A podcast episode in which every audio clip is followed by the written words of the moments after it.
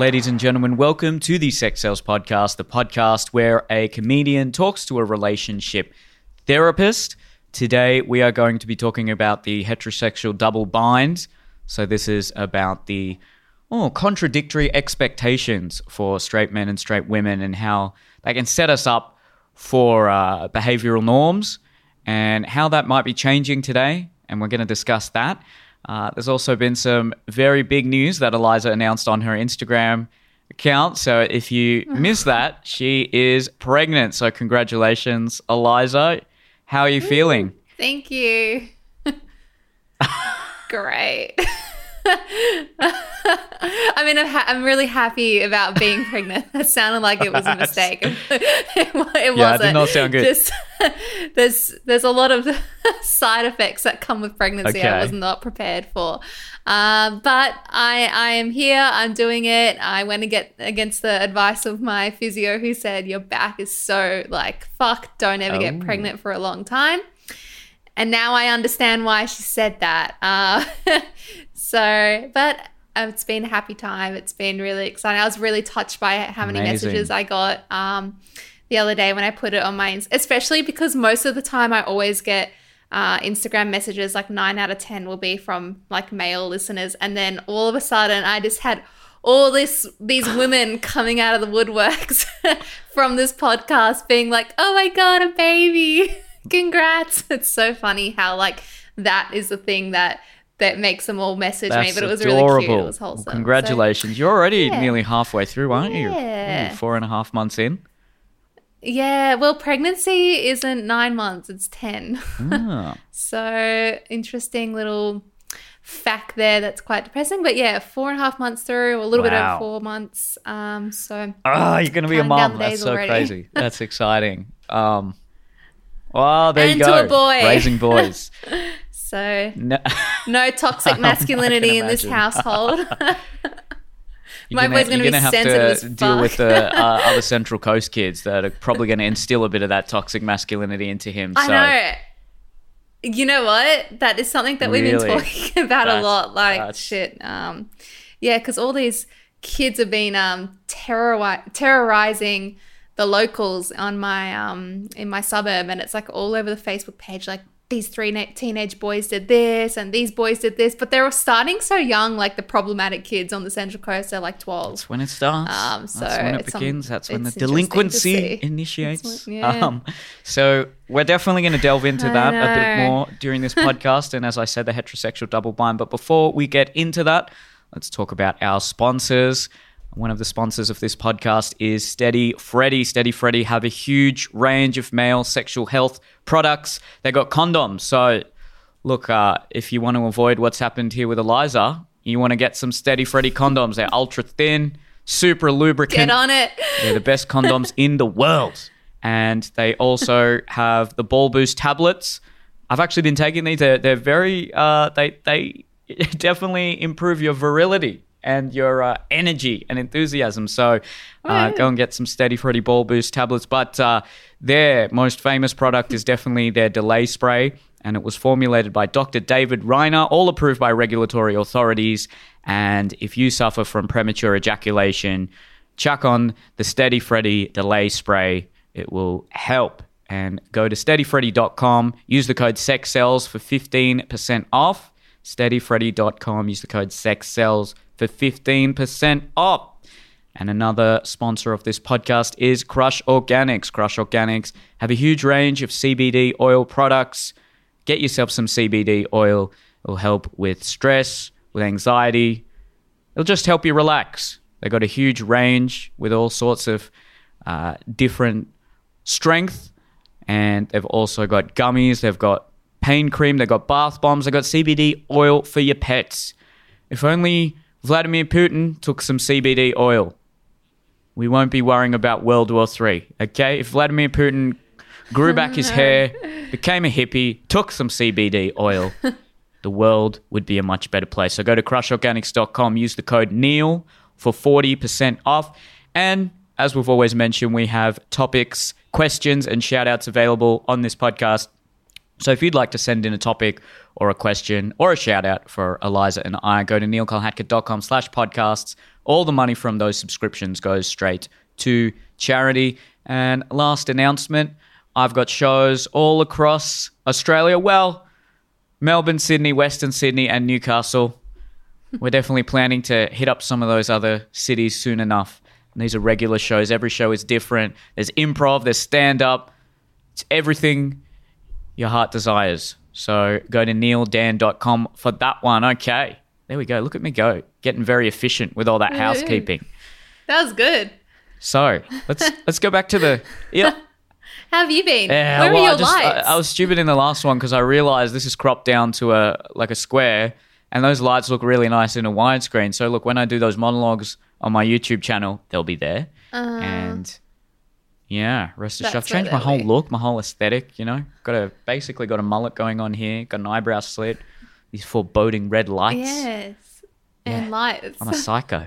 I'm, I'm uh, look, I'm uh, I'm utilizing my inner Having an uh, identity my crisis. inner dark triad traits and utilizing them for something beneficial. Good. I like to Good. think. But how's uh, how's Adrian when he, when Good. when you told him the news? How did he respond? He's so excited. Adrian has just like I, I told you this before, but he was telling like um someone once that they were like, What's like your mission in life? What gives you passion in life? He's like, Oh, just having a family. Like that's the purpose. And I was like, We don't even have a family. But so he's really excited. He's like bought all the books. Amazing. Um, and I was like, babe, I already know everything. Don't worry. But no, he wants all the books, so he and he doesn't read books, good? so that's He's a big been- deal. Um, Have you been getting any book in his life, cravings? so we'll- yeah, he he read the whole Brain Child. So, oh yes, actually, um, I've been craving cheeseburgers, and I'm vegan, and I've never had a cheeseburger in my life. But the smell of it, I I just know the taste of it from the smell, and I crave that.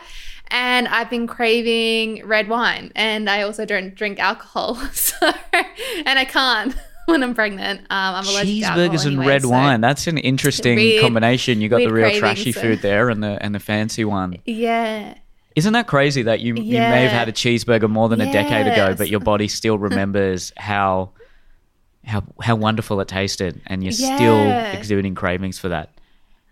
I don't Oh, know if I've ever had one. I honestly have no idea, but yeah.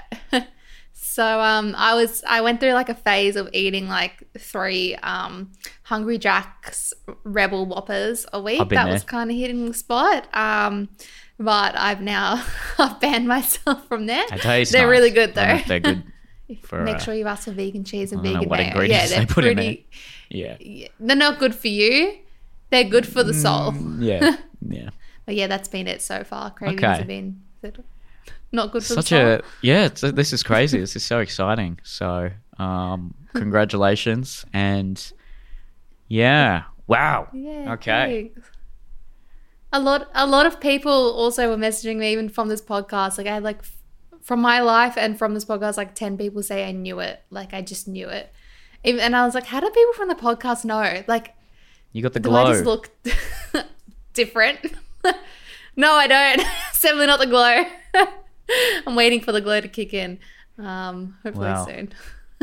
Either way, We'll yeah, see. that's I'll exciting, and we, we'll, we'll definitely have to do a lot of podcasts now about, uh, well, what it's like being pregnant and what it's like for the relationship. No, we got to do no, that. gotta- No one. no, everyone would hate it's so that. relevant now. No like, you- you- way. No would- one would be better equipped to talk about it than you. So, why would everyone hate that? Let us know in the comments. Would you hate it if we uh, did some podcasts about pregnancy and and preparing for a family, preparing for a child? these, are, these are important things.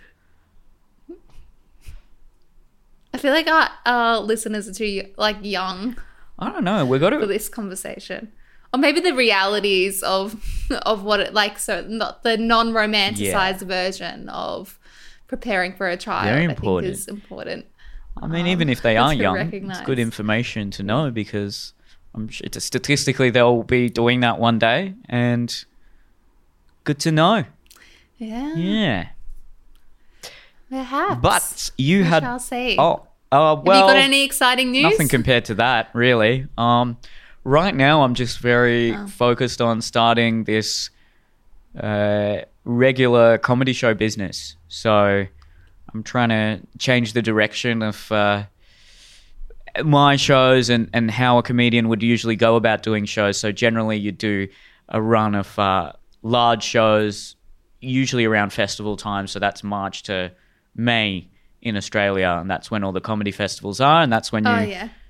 earn most of your income actually. But I want to try something a bit different, and I'm doing comedy and improv shows. We have special guests, and because of that, every show is different, and we are hoping to have a few regular shows going on all across the east coast, and then maybe some yearly or, or bi-yearly hmm. ones in cities like Adelaide and Perth as well, and the whole goal is to just create a, a, a consistent regular calendar of shows rather than having this one little period where you do everything and setting up the business for all that. That's what i'm doing That's and i'm going to be it's going to be a partnership. So there's a lot of uh, it's a very it is very stressful at the moment because it's sort of in the that nascent stage where you have to set everything up and then once everything's in motion it's all going to be very calm and consistent. Well hopefully. I'm sure it will but right now it's just all a, a bit unpredictable and volatile but it's part of the journey and i'm enjoying it at the same time and my birthday i think this podcast is coming out on 30th of march So- which is my when this When is podcast is, coming out on the 30th of march so i'll be 28 Ah. when you, everyone is listening to this so yeah thank you Happy thank you two years of the 20s left let's go yeah That's exciting. Let's go. Make it make it worthwhile. See what happens. You know how people sometimes comment on this podcast and they're like, um, they come across it randomly and they don't know that you've done this podcast and they're like, I thought he did comedy and why you stepped away from comedy, but and they don't realize you're doing both. What do you say your job title is? Or like, how do you describe your job now when people ask you? Because I you just do say so many. I say things. comedian and podcaster. What do you say that? And I do a lot of Comedian and podcaster just sums it up. Oh, that's. I've started to I've started to actually influencer? Get accustomed to saying influencer because it was so cringy at the start and I would have hated Yeah. to define myself by that. But now I just own it. I say, yeah, I'm a TikToker and an influencer. And then if I ever travel internationally and, and I have to do that Yeah. boarding pass, I'm definitely going to write TikToker and influencer. Why not? That's what I am. Yeah. That's what I am. So idea. Yeah. TikTok comedian, influencer, podcaster extraordinaire. so basically, a wanker, a big old wanker. yeah. You said it. So let's uh, let's dive into what we're going to be talking about today. So this was a topic you wanted to talk about, and I think it's uh, it's very relevant and it's interesting. And I also want to touch on how I feel like it's changing a lot and and quite rapidly. Now that could be very different from other people's perspective, but Mm. uh, how about you introduce the topic and the main points and what we can dive Yeah, into yeah, based on that. So I kind of got inspiration because I had a message from someone who was telling me that um, she is really struggling with intimacy with her boyfriend, and it actually wasn't um, related to this heterosexual double bind, but it kind of reminded me of it. So I thought that's a really good thing to unpack because it's such a common uh, issue in in relationships, but people don't actually know that there is um, a reason for it or a phrase for it. So basically, the idea of the heterosexual double bind is that um, obviously heterosexual meaning man and woman. So we're talking about straight relationships here, and it's that men and women express intimacy um, differently and have uh, emotionally connect in different ways. So women um, tend to, and this doesn't apply to everyone, this is only speaking for majority, um, and women tend to crave emotional intimacy through um, like verbal affection, or talking, opening up, etc. And men tend to crave intimacy through sexual or physical touch um, connection. And the bind that happens is that women end up withholding sex because they want more emotional intimacy and they need that emotional intimacy prior to having you know sex and sexual intimacy um, because it helps them kind of like when they feel connected emotionally they're more likely to get connected physically. And for men typically it's the opposite where they crave that physical intimacy and then it allows them to feel comfortable in opening up um, and having that emotional intimacy. So what happens is women withhold sex because they want emotional intimacy, and men are withholding emotional intimacy because they're seeking sex. Um, and then you're stuck in a cycle. They can't break out of it. And then I guess the kind of unpacking of it is it's the cultural norms, biological, all these things. So that's the, that's the yeah. gist. Oh, it makes perfect sense. Does that make sense? It definitely applies to f- some former relationships I've had in my life, and it's extraordinarily frustrating because two people both feel like yeah. they're not getting what they crave and what they want, and these things feel very yeah. natural because uh, it's their love language more than anything else. And again, as Eliza said, this doesn't apply to everyone, but men are more likely to express love physically, and, and women are more likely to express that love emotionally and, and physically, but maybe in a sort of non sexual way as well. So, with more cuddling and kissing and hugging, and men kind of tend to take mm. any form of physical intimacy as a as a step towards engaging in in sex and i think for any men listening that's actually something you can i mentioned this i think two podcasts ago uh, if you can train yourself to be physically intimate without necessarily being sexually intimate. I think that's a good thing. Uh, I think that's a good thing for you and, and most likely your partner and for the relationship as well. Mm. And as I always ask in, in these uh, conversations, I do wonder how much of this is biological and how much of this is cultural. I'm sure it's a combination of both. A common thing I hear, even sometimes from my girlfriend and from a lot of women, is that I don't like having to spell it out for um, my boyfriend or my partner. I want him to just understand that yeah that I need uh, affection, that I yeah. crave that uh, desire and that sexual in- or, or physical or non-sexual intimacy, and then that can be very frustrating for men who think, well, just say it, just ask for it, and I'm yeah. I'm willing to provide. I'm willing to do that. But then at the same time, I've seen. Uh, a few responses uh, from women saying I tried being very direct, and he said I was too abrupt, or it was a turnoff, or it wasn't feminine, whatever it may be. Yeah, it's yeah, and then with uh, yeah. men, they hysterical yeah. are often they can be shamed or shut down when they ask for more sexual intimacy. Uh, and a, a common response is the woman might feel like, well, what am I just an object for you to use, etc. That sort of line of reasoning, and that can frustrate yes. the men a lot because. Yeah. No, like I want to express my love for you. I'm not trying to use you and use your body or anything like that. Mm. And so there's this huge disconnect mm. in communication, but also in the in the way we uh, perceive these kind of endeavors. So how do you unpack that? How do you resolve something like that? Because it's so common. It's mm. almost there's a I would almost say that there's a degree of this in every heterosexual relationship. Uh, it's more uncommon to find a relationship yes, that doesn't exhibit some yeah. form of this uh, tension. Yeah, for sure. And they said, um, you know, in when I was studying relationship counseling, that firstly, financial um, issues are the number one thing thought about, and this is the second most common argument amongst married couples this exact situation.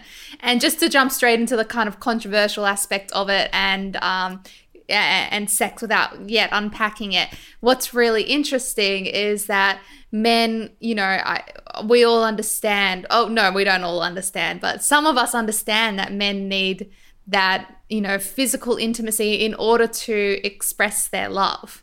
And I know this is going to piss people off, so I please don't think I'm shaming men. But what's really inter- interesting is that a lot of women state that physical intimacy does not feel loving to them at all when they have sex. In fact, heterosexual women rate their sex lives the lowest out of every other group. So, um, heterosexual men get the highest amount of sexual satisfaction and orgasms, and then it's gay men, gay women, bi women, and heterosexual women are the very so last, gay men are not the, the top. So it's interesting.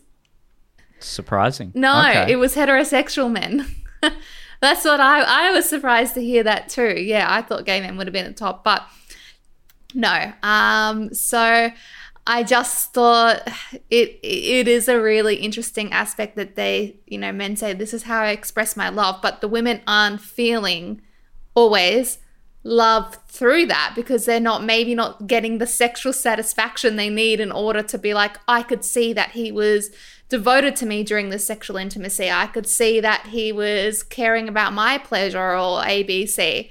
And that's not for every man that has sex with women, obviously. Uh, but I just thought it was kind of like a little interesting side note there for sure that it's definitely something to think about. Yeah. Um, when you're having intimacy, or if you're that guy that's saying, like, I want sex with my woman, well, how satisfying is that sex with her? And, and also, how do you communicate to her about that this is how I feel connected? Because I haven't really experienced it in a way that I basically I don't think I've this sounds gonna sound so gross when I was gonna say I've never had a man complain, but I haven't uh, genuinely haven't ever heard it from a man, so I don't know how it would how it feels as a woman to be like, I want more sex or blah blah blah. So I can't comment from my own personal experience or whatever. But I think that the way in which it's communicated needs to be very delicate because, you know, people are sensitive and people don't want their egos hurt. And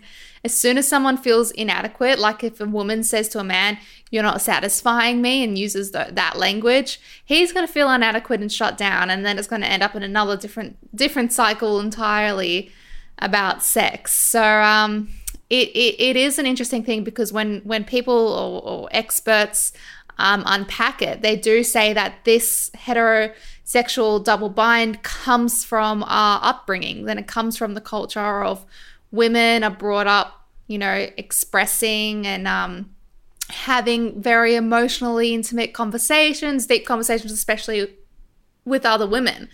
And what's interesting is that the more that a woman is brought up with that um, kind of upbringing where they can express themselves completely, the more they expect of a man to do the same, which I can definitely attest to. I think that I had an upbringing like that, and I definitely have high expectations of my partners to do that as well. Um, and like Adrian is not a verbally intimate person at all. He's very uncomfortable and shy talking about things like that. So he he'll be like, "But I did this. I cooked you dinner. I did this. I gave you a massage. ABC." And I'm like, "That doesn't matter to me. Like, this is what matters." So it's it's such a common um, relationship it's not even an issue. It's often just a, a, a, a, factor of relationships that is influencing our intimacy, sometimes for the better, and but most usually when you're stuck in this bind, it's for yeah, the worst. And, having that request sure. in a intimate partnership to essentially ask someone, "I expect more from you sexually." You can you can sugarcoat it as much yeah. as you want, but that is a intense thing for the other person to hear. And not only that, it's probably the least effective way to actually mm. inspire desire within them. Because when they feel like there's pressure on them yeah. to be more yeah. sexual, that's not a turn on. And that's not a turn on for both men and, and women. I can say mm. that from my personal experience on both ends there. I've uh, been in a relationship where I uh, desired more uh, sexual intimacy, and then I've been in a relationship where she desired more sexual intimacy. And it then, this sex is not very enjoyable mm. when I mm. feel like I, I, I'm doing it because I have to. Yeah. Out but at the same time, yeah. It, this is a very, like you say, it's, it gets to an area where it becomes quite politically incorrect, uh, especially with some of the norms that we have today. Because mm. How much are you obligated to sexually satisfy a romantic partner, especially a, a, someone you're in a long term committed relationship with. And for me, I think there needs to be some semblance of compromise within reason. And it's very contextual. And, you know, mm. if the man wants sex twice a day and the woman wants sex once a week, then maybe. I don't know. What what would you think in that situation? Should you actually try and negotiate something like that? Because, funnily enough, I was listening to a podcast by, of course, who else? Jordan Peterson, and he was saying that a lot of people don't know how to negotiate effectively, but also kindly in this situation. And that resentment builds up and that just makes it far more mm. worse. So, yeah. I mean, this is just me. I'm not trying to say this is the sort of advice that an expert may give or something like that. I tend to go into relationships now thinking, well, even if I'm not comfortable expressing a degree of uh, emotional intimacy, I'm going to try and do as much as I can in that regard, not just for my partner, for the sake of the relationship. And as I have said previously, I like mm. to imagine the relationship as an entity, but beyond the two people who are actually in it. And so, what can I do that may not even be enjoyable for me after a certain, uh, uh, uh, to a certain extent, but if it's good for the health of the relationship, not only will I do it, I'm willing to do it. And I want to do it because I want the relationship to prosper.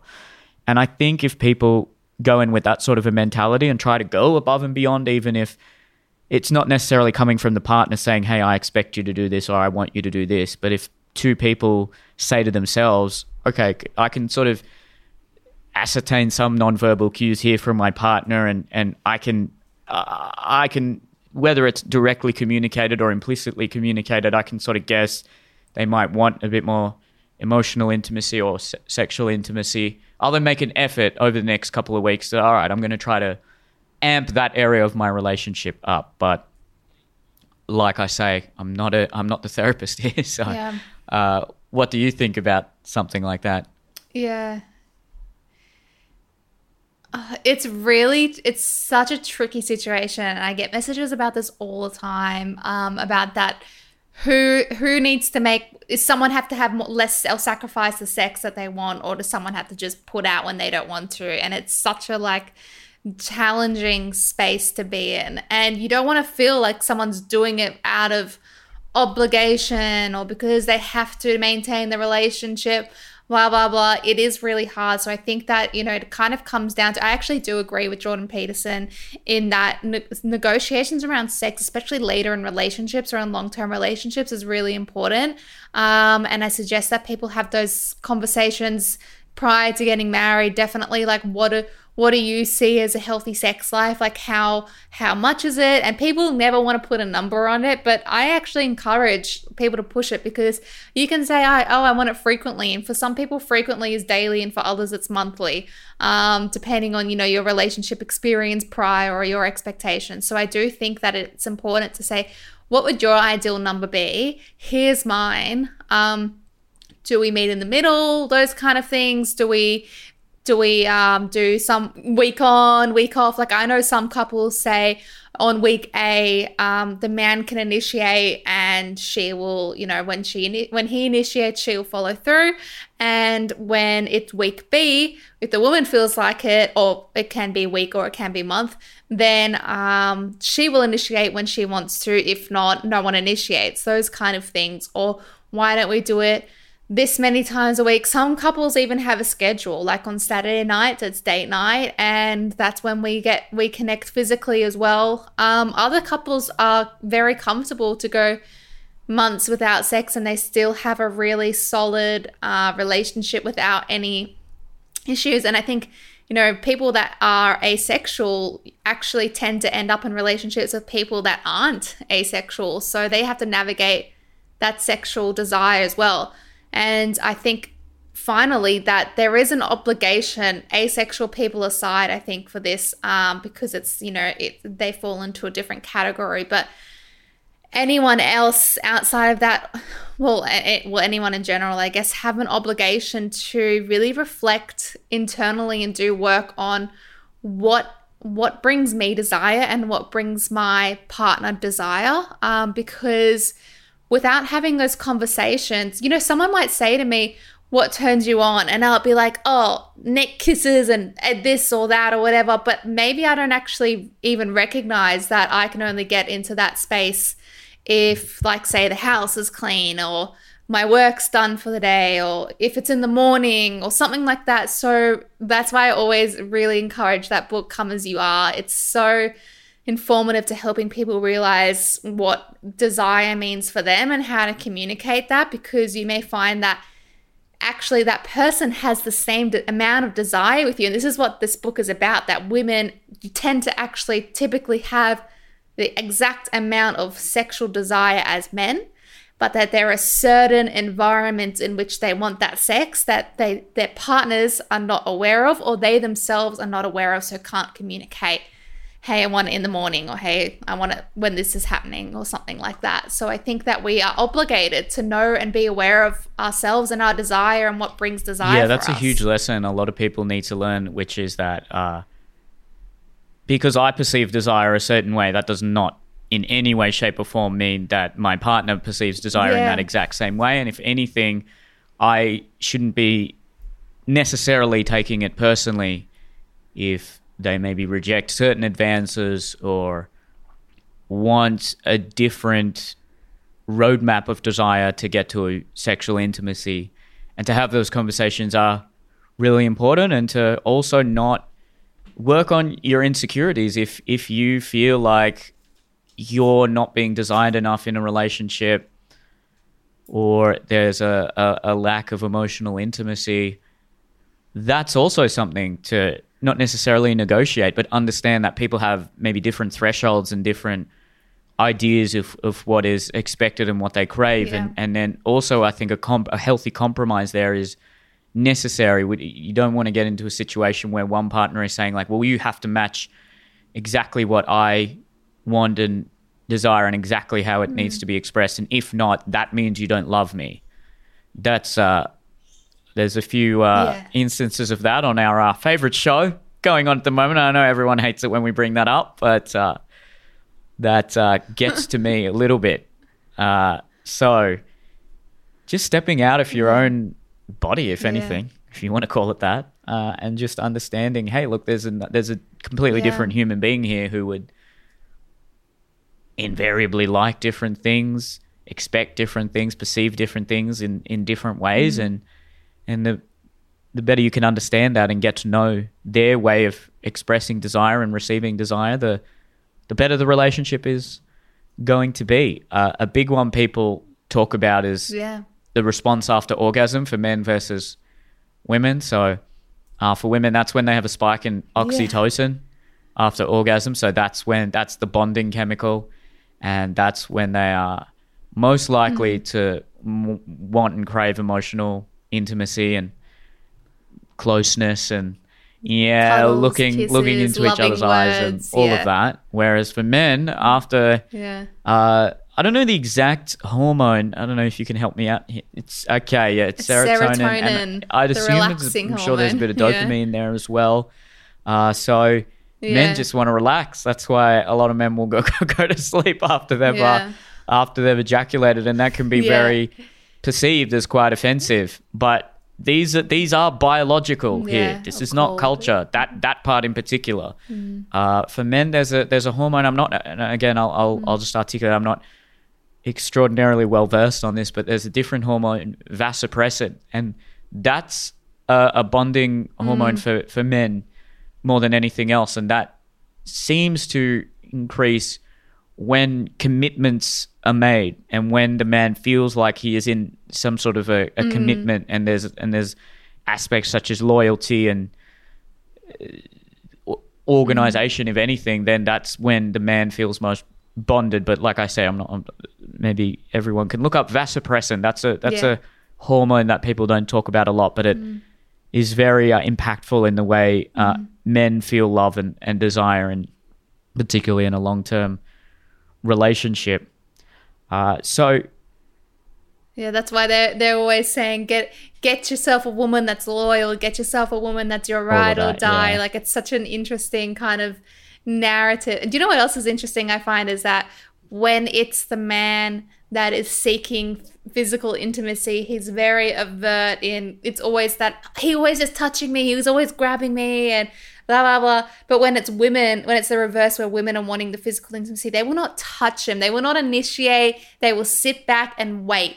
And then be like, seven days have passed and you have not touched me once. It's such an interesting, like, complete opposite way where they're both seeking sexual connection but handled completely differently and both kind of are confusing to the other person and turn turn them off so it's um yeah a little definitely. food for thought is how do you how do you reach out to your partner for um for that intimacy or when you are like do you initiate i think that a lot of women have have are uncomfortable initiating um, sex and things like that or physical intimacy. So it's an interesting kind of um, and that's kind of comes back actually to this double bind is that it's women are brought up to be very comfortable with their emotional intimacy um, but they're not being celebrated or um, as comfortable to talk about their sexual needs, sexual endeavors, like sex in general, but men are. Um, although I do agree and think that this is this is definitely changing, at least in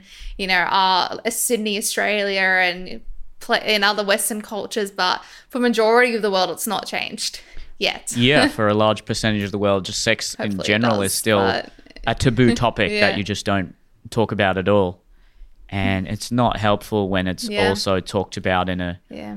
gossipy, childish way where everyone chuckles just because the topic is brought up. I think yeah. that's very puerile, and people should have re- very mature conversations about it because it's such a, if anything, you could argue one of the most significant factors of living and life, and it, it's how you create life, as as you would know. so. Uh, we got to we got to definitely be talking about it a lot more, not just um, through the lens of politics and culture, but just through the lens of, hey, look, this is how we can better improve the sexual circumstances in this in this given relationship.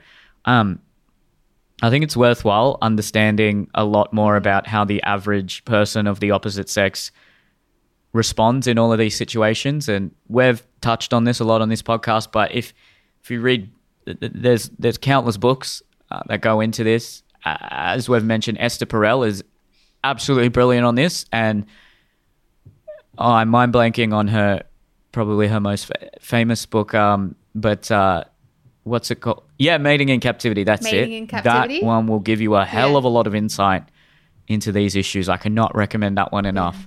So if you're struggling in this situation, mm-hmm. go ahead and read Mating in Captivity by Esther Perel. She goes through a series of. Uh, she's a sex therapist, uh, psychiatrist. I'm, I'm, in that field definitely, but she goes through a series of uh, clients she's had and unpacks their issues around desire and intimacy, and it it really it just gives you so many tools for a potential partner or even your current partner and in, in how exactly to navigate those issues if they are to come about because it's different person to person and coming back to uh, what you were saying about how yeah. women don't are not are not necessarily taught to express their sexual needs in a healthy way.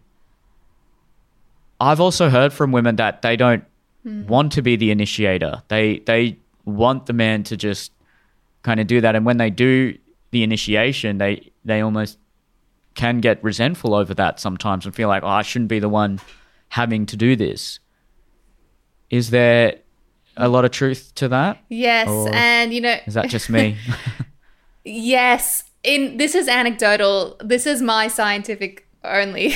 I, don't, I actually can't remember if I've read this um, from studies or if I'm just saying this because I always say it.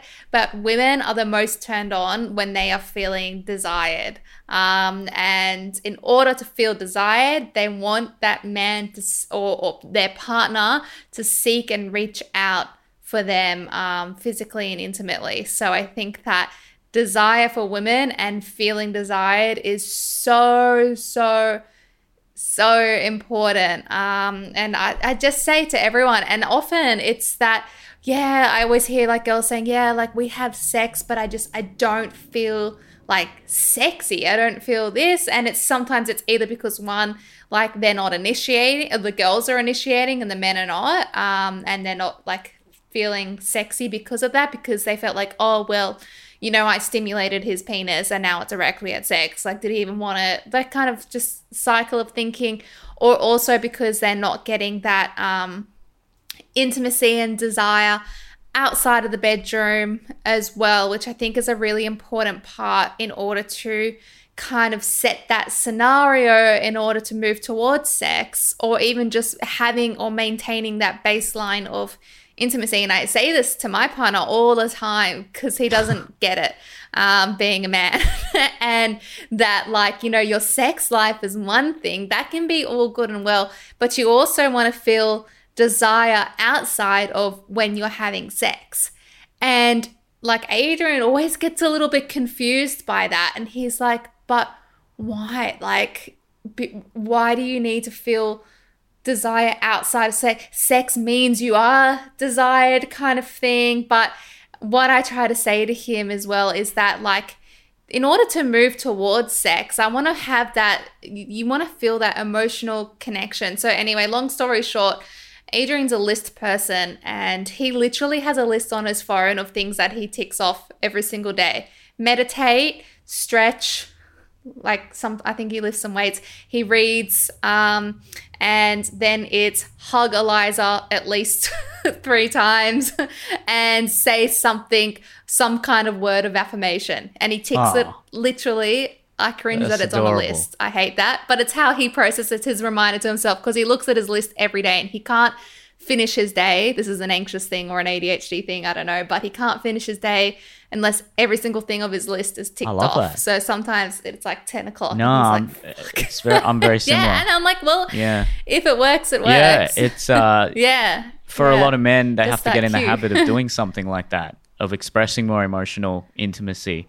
Yeah. And then I guess the, the, uh, where yeah. it does get quite politically incorrect again is do you think it's fair for women to get into a habit of expressing more sexual intimacy or accepting more uh, advances from their partner if that's what the relationship desires? Uh, if that's what the relationship needs? Yeah, I think so.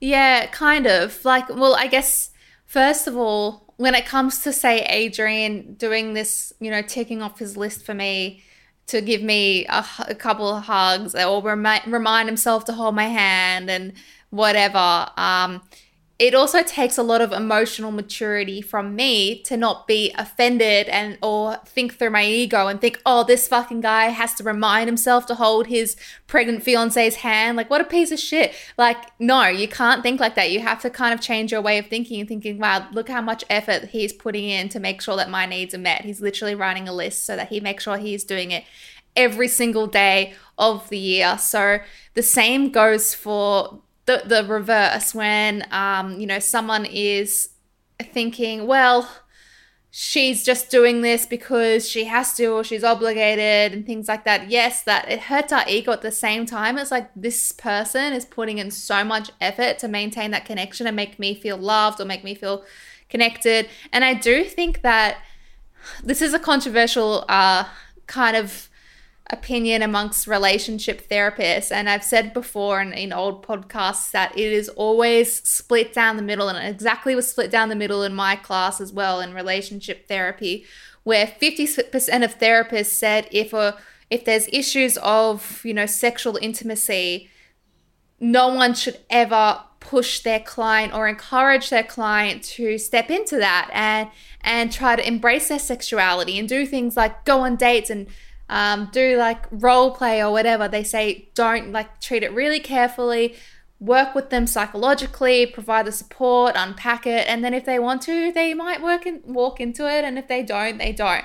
The other half, which I tend to sit on myself, is saying that a lot of people have shown, or studies have actually shown that when a woman, or, or uh, sorry, I shouldn't say women, but when a, a partnership, um, a relationship couple commit to having sex every single day, or say six days out of the week for one, two, or three months, that it becomes so habitual that it actually sparks desire.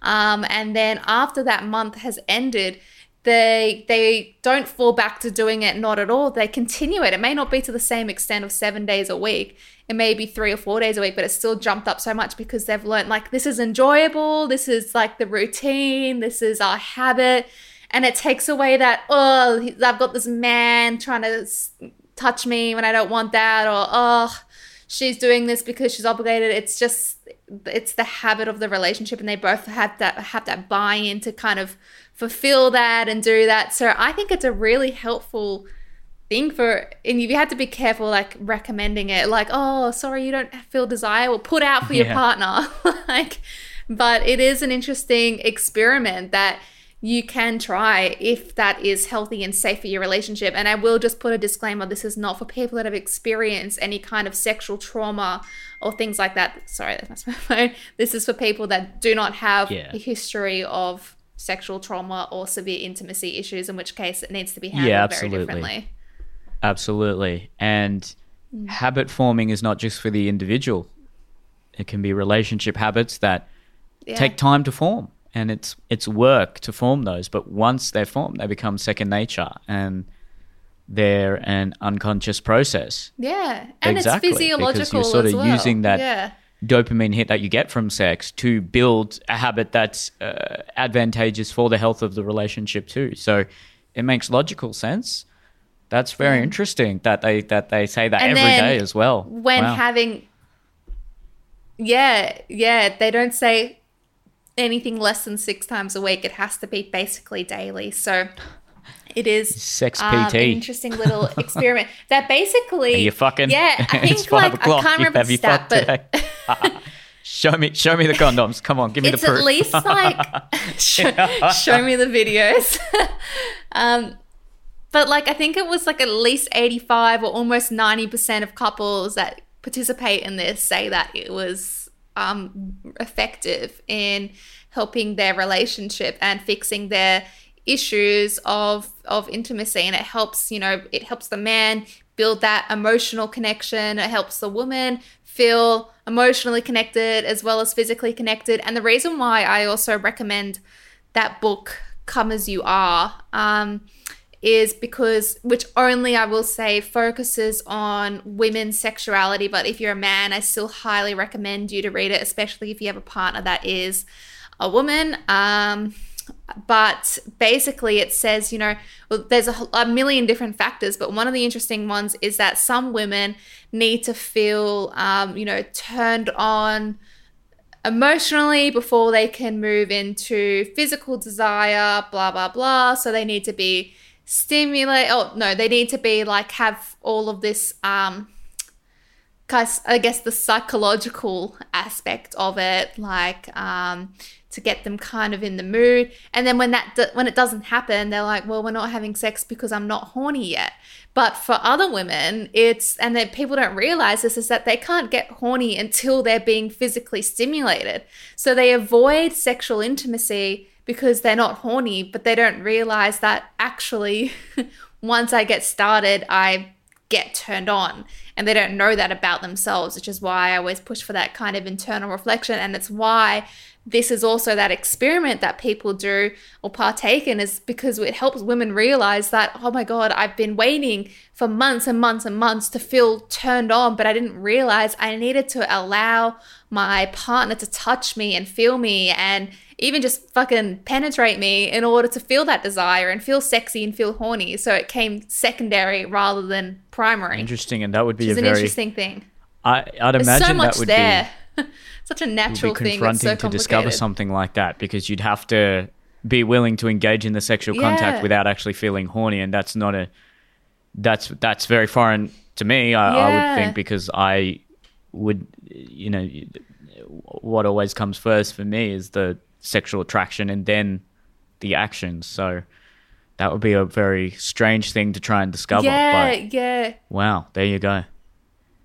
Do you know what? Actually, I did experience that um, once as in in reverse. I think where I remember I had started dating this guy, and obviously we know I've dated many people or whatever, and I've had obviously yep. more than one sexual partner.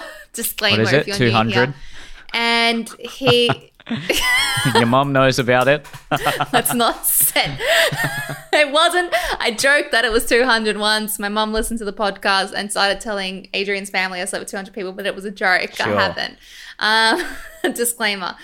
Well, I don't want to start that rumor again, which is fine if you have, though. Um, but yes, I started dating this guy, and I remember this is when I was young and not as educated, and we were. I think we we were just had decided to have sex. It wasn't like all this sexy stuff happening. We just said like let's fuck or something.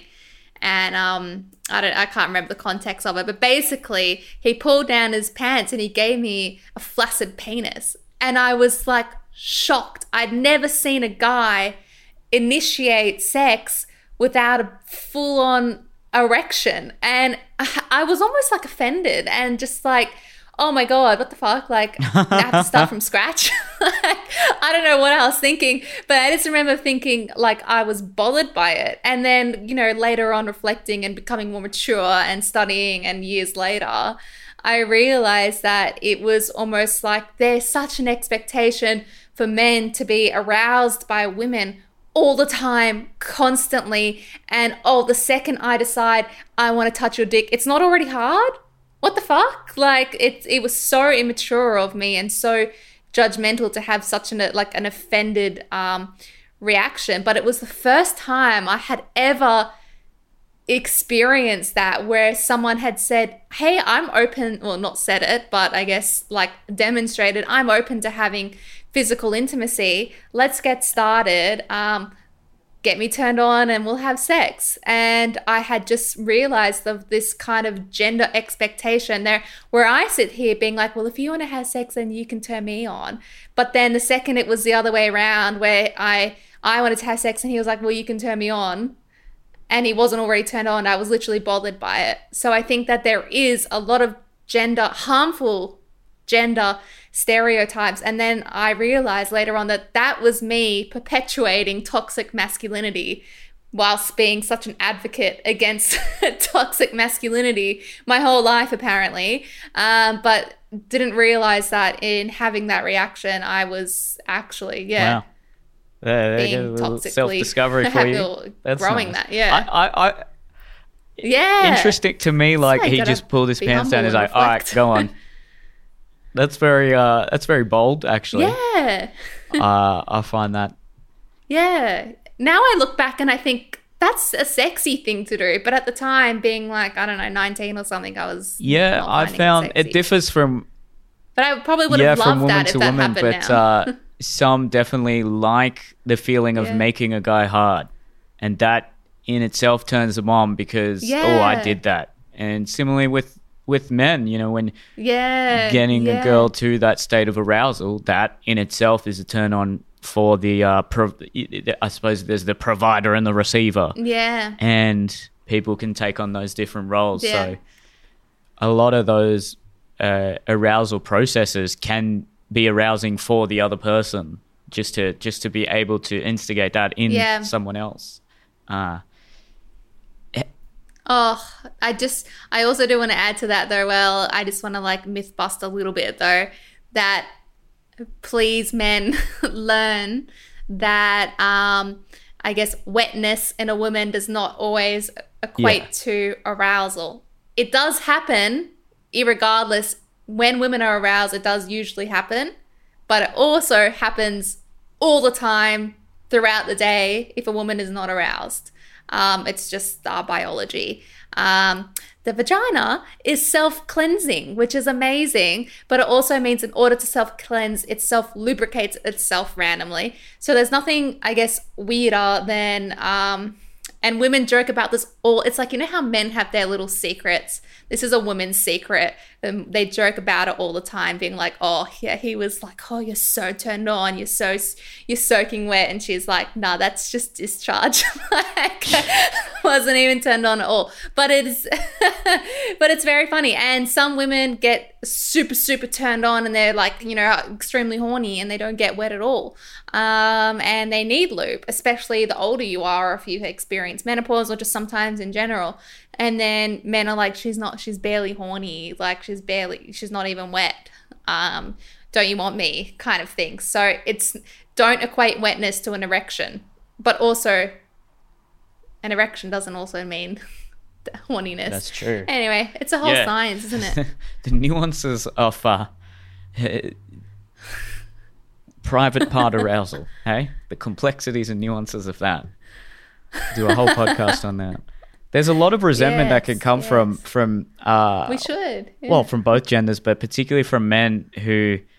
And then this goes to a broader cultural phenomenon as well mm. of uh, I'm doing so much and you're still not turned on. This can happen within a relationship. I'm doing all these. I'm, I'm yes. such a nice boyfriend for you. I'm whatever it may be, flowers and, and cooking for you and, and trying to take initiative and, and caring about your day and, and and then when there's no sexual arousal, it can be very mm. uh, it can get to a point where it's quite frustrating for a guy who may feel like he, he wants to give up. And you can almost observe this phenomenon happening collectively now with the uh, I don't think incel is the appropriate word anymore because there's quite a substantial cohort of straight men now who are not necessarily resentful about it and, and have those same ideas uh, that that get to the mm. political level, but just a lot of men who, in theory, are doing all the right things and all the things that women are maybe asking for, but they're still not finding a lot of prospective partners. Yes, uh, perceive them in in a in a sexual way, and they and they even women will say, uh, uh, "Look, he ticks all the right boxes, but I'm just not aroused by him. I'm not turned on by him."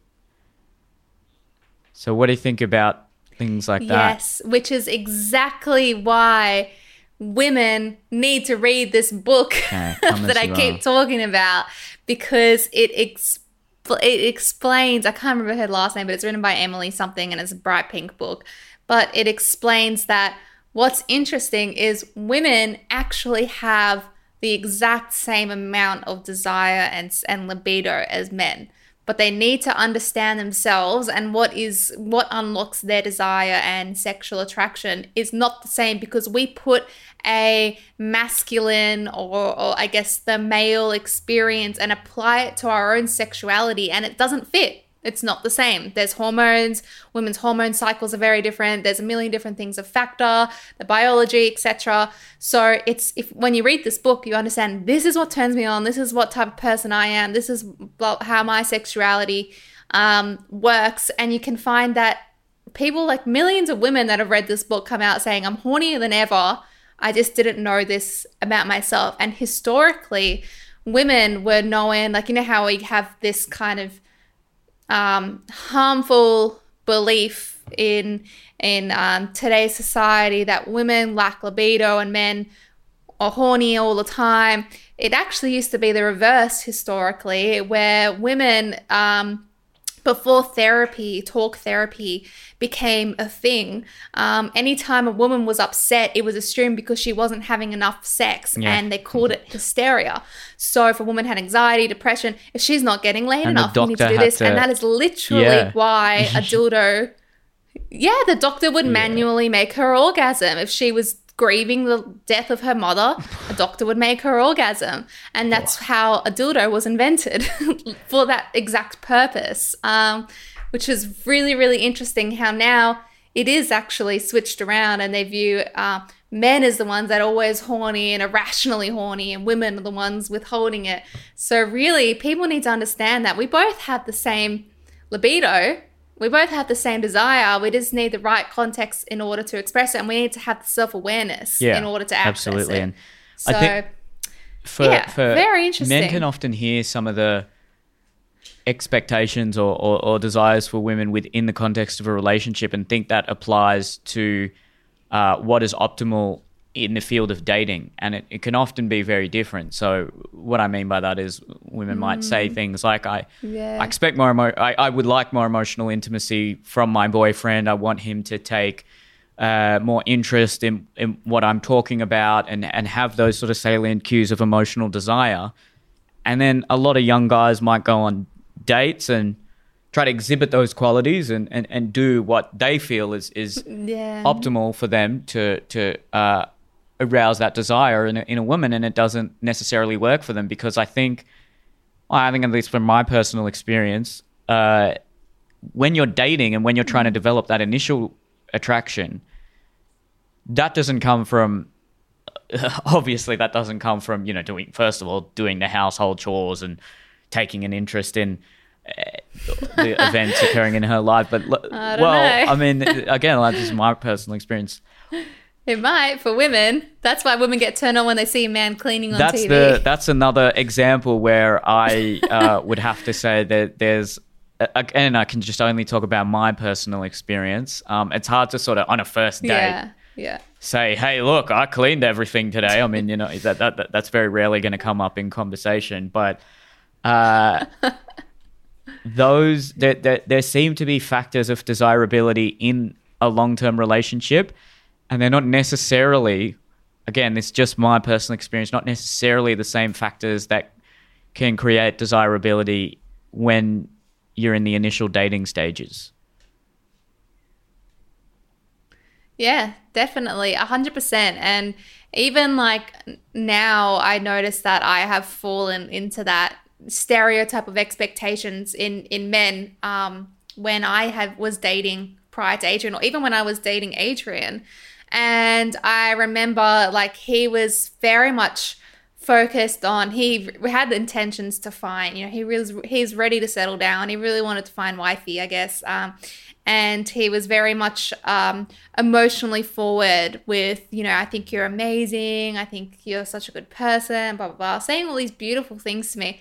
But i was like why hasn't this guy tried to have sex with me? I was shocked. I messaging my friends being like we've been on five dates for like all day and we haven't had sex. We've kissed twice. I'm so confused. And that was me again, like putting expectations, being like, he hasn't fucked me by the third date. This is so weird. Um, and treating it differently, dating to relationship, because I wasn't looking at it as though this was going to be the love of my life or whatever. Obviously, he is now.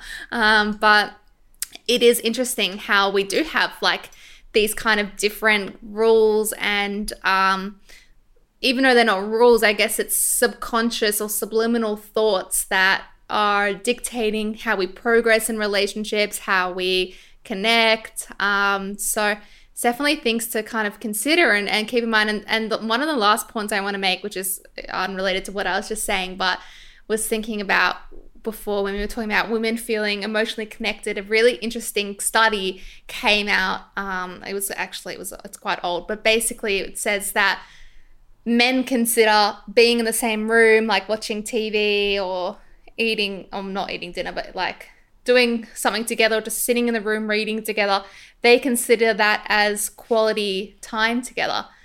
Women that participated in the study said they actually don't consider that as quality time unless they're talking. Yeah. Um, and it was completely written off if they'd spent four hours in silence together, even if they're watching a movie, completely written off unless the men was talk or the males were talking to them and saying like you know talking about their future talking about how they are how their day was.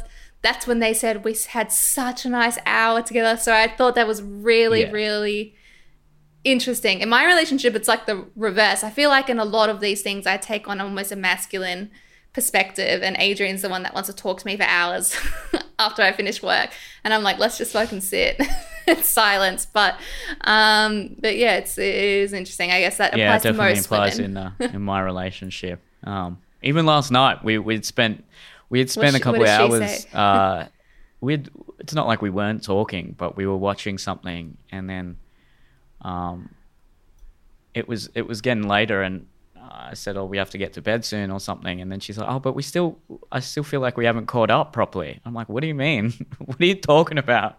so that pl- applies. That's a, it's exactly Yes. uh, a phenomenon to definitely be aware of. Isn't it yeah, so it's funny, funny? isn't it? Um, but yeah uh, all of these things, everyone should know more about the opposite sex. And again, this doesn't apply to everyone, but these are just sort of average trends that if you are aware of, it will drastically inform uh, the behaviors you try and emulate and uh, look towards in a relationship and also while you're dating. So, Esther Perel, this book, Come As You Are. I haven't Yeah. read this one, so I'd be interested to read that. All the classics, Men Are From Mars, Women Are From Venus is a good one. Hormonal, the one I always uh, stand by. Uh, yes I did a podcast a couple of months ago, my reading list. That will definitely help out a lot. So, the more you can read and, and educate yourself about these issues, the better equipped you'll be. But uh, I think we'll leave that one there. Thank you guys very much for listening. Once again, congratulations, Eliza. Look, I've I've known for a while here, but we were just waiting. Ah, yeah, you were one you. of the first. Oh, I feel very privileged there. uh, but uh, it's very exciting. So congratulations, and uh, tell Adrian I said congratulations as well, and it's very very exciting. So uh, we'll see. We'll see. We might be able to see a little baby in a podcast soon enough. So that's going to be very adorable. Um, yeah, Crushorganics.com, use the code NEEL, 40% off. SteadyFreddy.com, use the code SEXCELLS, 15% off. Come see me live, neildan.com, and send in some questions, topics, and or shout-outs. All the money goes to charity, neelkolhatkar.com slash podcasts. Thanks for listening, guys. We will see you next time. See you next week.